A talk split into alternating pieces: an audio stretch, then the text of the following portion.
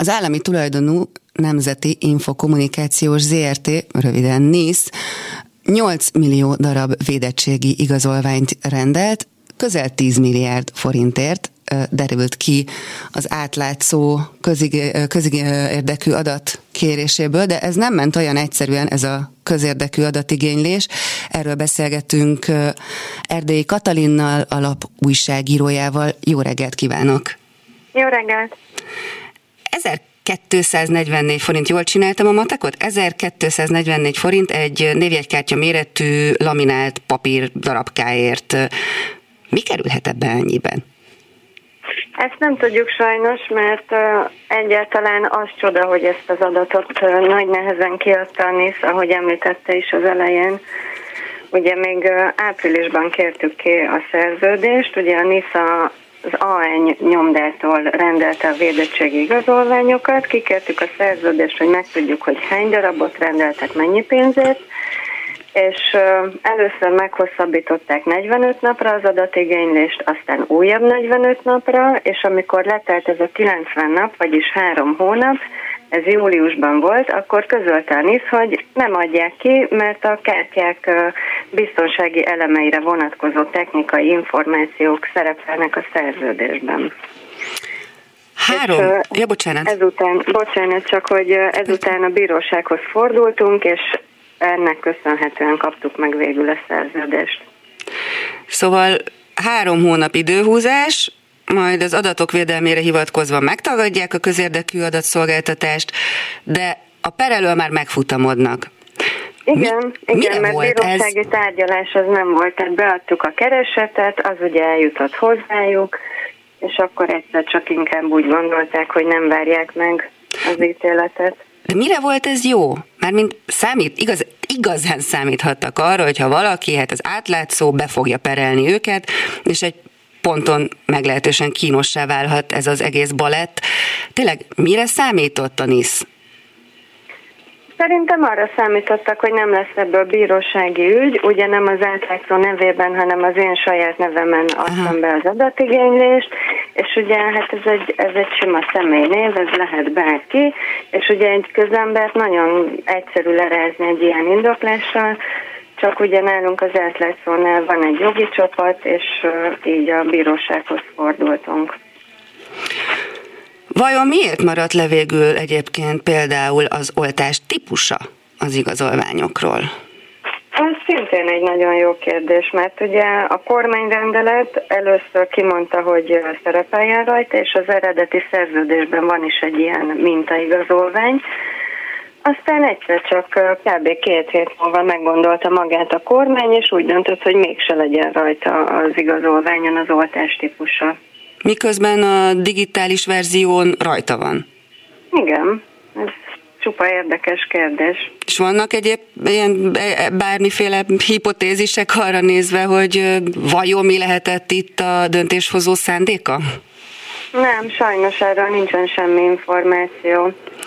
Eleve ugye ez a védettségi igazolvány, ez így önmagában, amíg nem is volt hozzá ilyen applikáció, tehát ezen még az sincs rajta, hogy milyen betegségről, milyen betegségre vonatkozik. Tehát se az oltás típusa, egyáltalán a gyártó, de még az se, hogy koronavírus oh. oltás, semmi. És ugye nagyon sokan megkapták úgy, hogy nem is voltak betegek. Vagy már nem éltek. Vagy már nem éltek, sajnos, igen, olyanoknak is ment ki igazolvány. És ugye az oltottaknak pedig az első oltás után kipostázták, emiatt sokan nem mentek el a másodikra, mintha ez a plastikkártya megvédené őket mhm. bármitől. Uh-huh. Úgyhogy ez egy elég szürreális beszerzés volt a kormány részéről. És ha már a beszerzésnél tartunk, mekkora buli az igazolvány biznisz? Hát nagyon nagy buli, ez látszik, több oldalon lehet látni, és ugye az ány maga is bejelentette, hogy mennyire fellendült a forgalmuk. Idén, ebben nyilván belejátszik ez a közel 10 milliárd forintos állami megbízás is, és ugye a nyomda ez mindenféle ilyen biztonsági okmánygyárt, tehát személyigazolványtól kezdve a választási papírokig, a nyomtatványokig mindenféle ilyen hasonló dolgokat szállítanak. Aki érdeklődne hasonló közérdekű adatok iránt, hogyan juthat ezekhez hozzá? Van például ugye az átlátszónak egy saját mm, gyártású, saját maga által üzemeltetett ki mit tud közadatigénylő weboldala. Ez hogy működik? Ez úgy működik, hogy egy e-mail címmel kell regisztrálni, utána kiválasztani azt az állami céget vagy szervet, mondjuk a miniszterelnökséget, akitől szeretnénk kérdezni valamit, rákattintunk, és ott a rendszerben benne van a jogászaink által írt formalevél, a jogszabályi hivatkozásokkal, tehát ezekkel nem kell törődni, csak be kell írni a kérdésünket, hogy mit tudom én, tavaly összesen mennyi pénzt költöttek irodaszerekre. És akkor a rendszer elküldi, ha válasz érkezik, akkor e-mailben értesít a rendszer, tehát ezt nagyon ajánlom bárkinek, mert pofon egyszerű. Ez nagyon hasznos.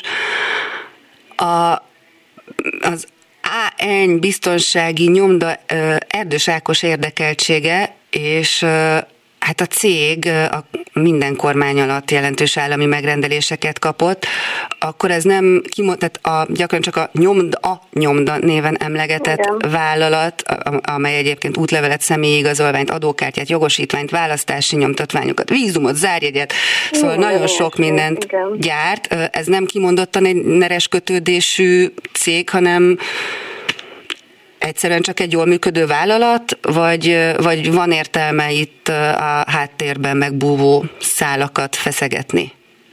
Hát abszolút nem kimondottan neves vállalat, ugye ez régen egy állami cég volt, állami nyomda, innen van a nevükben a mai napig az A1 rövidítés, ezt privatizálták, tehát megvette Erdős Ákos, és azóta, hát ugye nyilván birtokában van a megfelelő technikáknak és felszereléseknek, amiknek köszönhetően tudja gyártani ezeket az okmányokat, választási papírokat, vízumokat, zárjegyeket, tehát mondhatjuk azt is, hogy monopól helyzetben van a piacon, semmilyen más cég nem gyárt hasonlókat Magyarországon, tehát hogyha az államnak kell valami hasonló, akkor csak velük tud szerződni. Tehát ezért van az, hogy a korábbi kormányok idején is, meg most is ők kapják az ilyen megrendeléseket. Az átlátszó részéről lesz folytatása ennek az ügynek? Tehát, hogy most elérkütünk egy mérföldkőhöz, vagy kiderült, amire kíváncsiak voltak?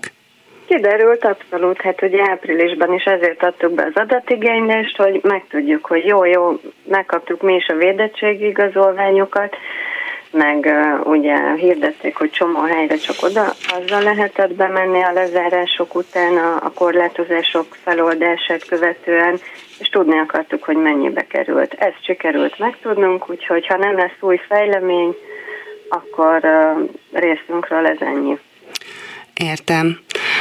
Nagyon szépen köszönjük a beszélgetést Erdély Katalinnak, az átlátszó újságírójának. Minden jót kívánok! Köszönöm szépen, minden jót!